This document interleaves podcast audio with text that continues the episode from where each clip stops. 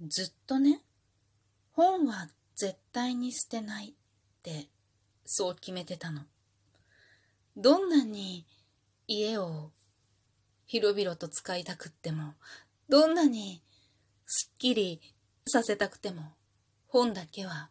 絶対捨てないって思ってたの。でもね、我が家は図書館じゃないんだよねって自分に言いたい。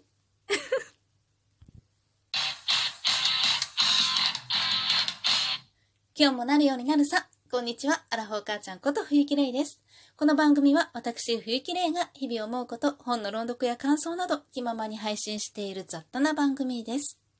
本の朗読、最近やってないね。何か読もうかなといつも常々思っているんだけれども、ついつい喋ってしまう。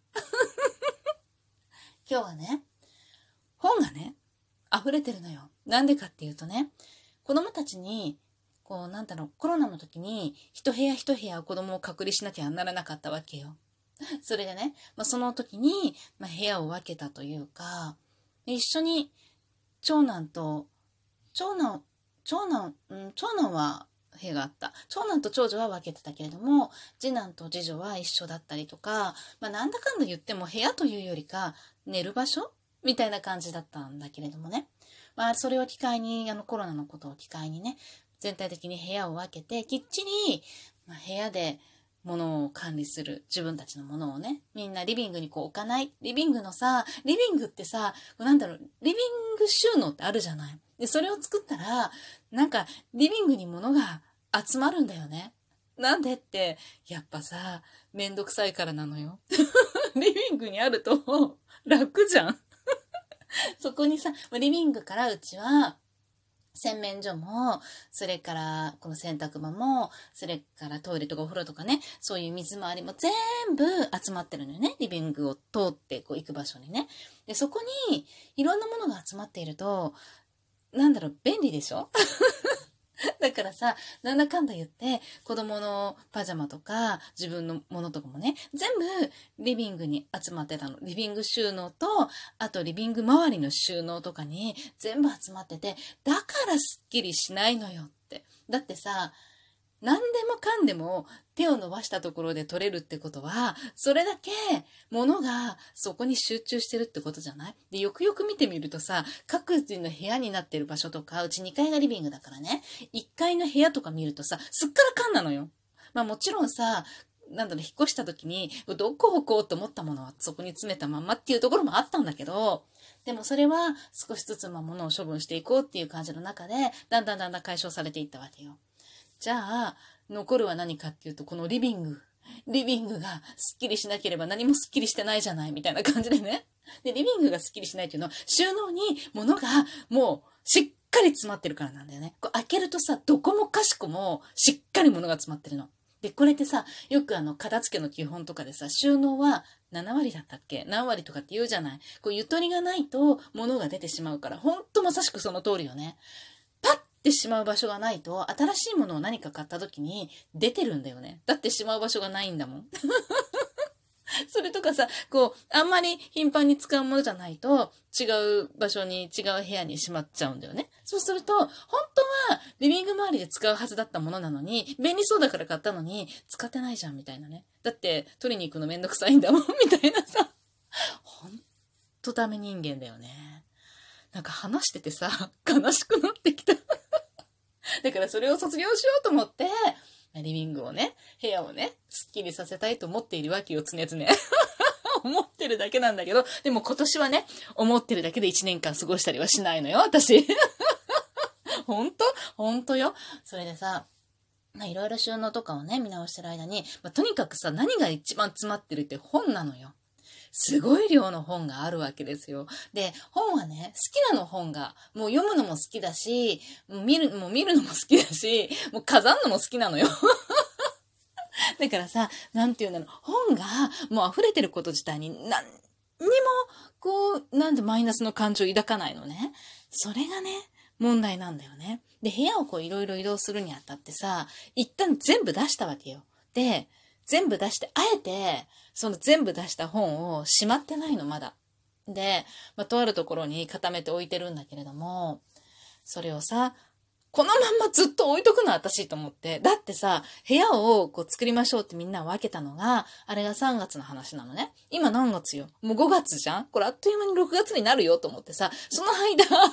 とりあえずしまわないでおこうってなんでかっていうと整理しようと思ったからなんだよね。で、それをさ、ずっと置いてるの。別に邪魔になってないの、そこに置いてても。何にも邪魔になってないの。でも、結局、活用されてないの、その本みたいな。でもね、なんで、じゃあ活用されてないかっていうと、なんでもうそこに置いといていいかっていうと、もう読み尽くした本だからなんだよね。私だけじゃなくって、もう子供たちもみんな読んじゃって、あえて言うなら、次女がまだ読んでない本がちょっとあったので、それをね、今日ね、今日じゃない、昨日ね、こう、次女と一緒に、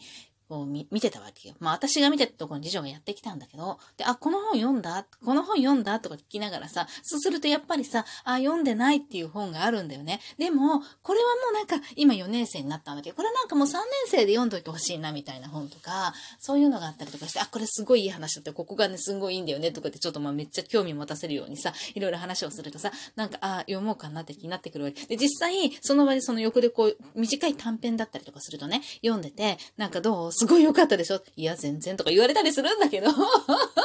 まあ、それはもめっちゃ持ってるからね、読ませるために でもさ、まあ、それでこう、ちょっと手をつけたりとかね。で、なんだろうな、その中にはさ、本当にあった話とかもあってさ、それがこう、すごい感動的な話だったんだよとか言って、でも、それを、まあ、すごく、なんだろう、落とし込んで、小学校3年生、4年生の子に分かるように落とし込んで書かれてるのね。で、それをさらに、うちの次女にフィットするような形に変えてはいないのよ。話はそのまんまなのね。フィットするような形に語って聞かせると、ああ、読もうかなって気になるわけ。で、読むわけよ。で、読むと、実はその話って、今の次女にはもしかしたらまだ響かないかな。精神的発達の問題でね。まだ響かないかなみたいな話だったんだよね。だけど、私が次女好みに語って聞かせたものだから、あ、読もうかなみたいな感じになって、そこでこう読んだわけよ。で、読んで、どう？すごい。私の、私のさ、感覚としては、それ、もうなんか、なんだろう、もう胸がジーンとするぐらいいい話なの、実話なんだけどね。だから、なんかもう読んで、どう？みたいな感じなんだけど、いや、なんか別に、え、いや、よく考えればわかるの。それまだ響かないよねって。でもね、なんかこう、すごいよかったっていう言葉を待っちゃうんだよね。でさ、いや、全然あんまり、みたいな感じで、そうだったんだ、残念だな、って思いながら、で、そうするとね、それを、もうちょっと時間が経ってから読んでほしいな、とか思っちゃうの。で、それをね、まあ、読まなかったら読まないでしょうがないんだよ。またなんかアプローチしてみて、じゃあ読むわってなれば、すごいいいと思うし、読まないってなれば、まあそれは残念だけど、しょうがないなって、も個人の自由だからね、その本も読む読まないもね、進めるのも自由だけどさ。だから、なんかまあそれで結局ね、読まないまま終わってしまうかもしれないんだけれども、うちの長男はすっごい、もうとにかく本読むのが大好きだから呼吸するように本を読むような子だったわけよ。だから、今家にある本っていうのは、ほぼすべて長男が読み切った後のものなんだよね。そこに、まあ、それぞれ長女だったりとか、次男だったりとか、次女だったりの好みで買い足したものももちろんあるんだけれども、だからすんごい量になってるわけ。で、図書館でもちろん借りたりもすごいしたけど、なんだろう、図書館で待ちの時間って結構あったりするんだよね。その待ちの時間を待ってる間に読む気失せてくるのよ。でもなんか、やっぱりさ、旬なのよ、本ってね。自分が今これって思った時のベストタイミングでどうしても欲しい。どうしても読ませたい。それが、まあ、さらなる次の読書に対する意欲につながっていくと私は思っているんだけれども、だからなんかどうしても買って、じゃあもう買って与えた方が早いって思って、まあもちろん古本なんかも大いに活用してね、揃えてきたものがさ、実はすっごい量あってさ、もう想像以上にあったの。だから、なんかもうこれくらいはあるだろうなって思ってたものをちょっとはるかに超えてたみたいな感じで この本をね、捨てずに私はずっと置いておくのかって思って、もう、もう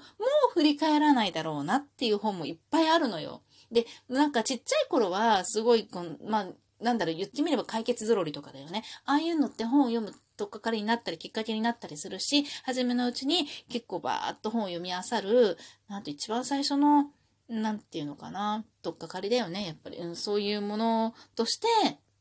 導入したりはするんだけれども、あと女の子だと困った三シリーズとかね。ああいうのって、もう一度じゃあ振り返って今読むかって言うと多分絶対100%ないよねって思うんだよね。で、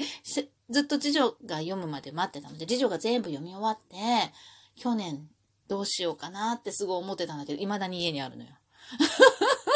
これ誰か欲しい人がいた。前のね、住んでたところだったら、全然欲しいっていう人がいたと思うのね。もう、な、なんだったら、読んでる間にも、なんか欲しいっていう人もいたぐらいだったから、すぐに、あ、じゃあもう全部あげるよってできたんだけど、今ちょっとそういうこういう関係がなくって、どうする私。捨てる、捨てる、捨てるってすごい思ってて、でもなんかね、それをずっと置いときたい気持ちもあるんだけど、これ置いてて何なのって言うと、要は思い出なんだよね、もうね。自分の中で、こういう、それを読んだ時のエピソードだったり、これを買い与えた時のエピソードだったりが自分の中にいっぱいあったりとかして、なんかもう思い出なんだよね。子供に聞いてみたら、ああ、もういいよって言うんだよね。ゾロリとかその困ったさんシリーズとかそういう系統はね。だから、思い切って、もう売ってもさ、あれってほとんどお金にならないから、もう売りに行くぐらいだったらゴミに出しちゃった方が早いよねって思って、もう捨てるべき、捨てるべきだよね、私。だってここは図書館じゃないの、みたいなさ。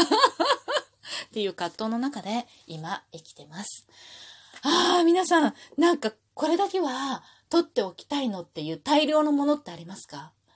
あったら、それをどうしてます？なんかさ、あの、プラモデルとかはさ、コレクション部屋を作ったりとかして、コレクションとして飾ってたりはすると思うんだよね。でもさ、その、今私がこう悩んでいるその本をさ、コレクションとして置いとくかっていうと、コレクションじゃないのよ、別にって感じなの。ああ、本当に、物って捨てがたい。だから片付かないっていうのも分かっている。というわけで今日も最後まで聞いていただきありがとうございました。またね。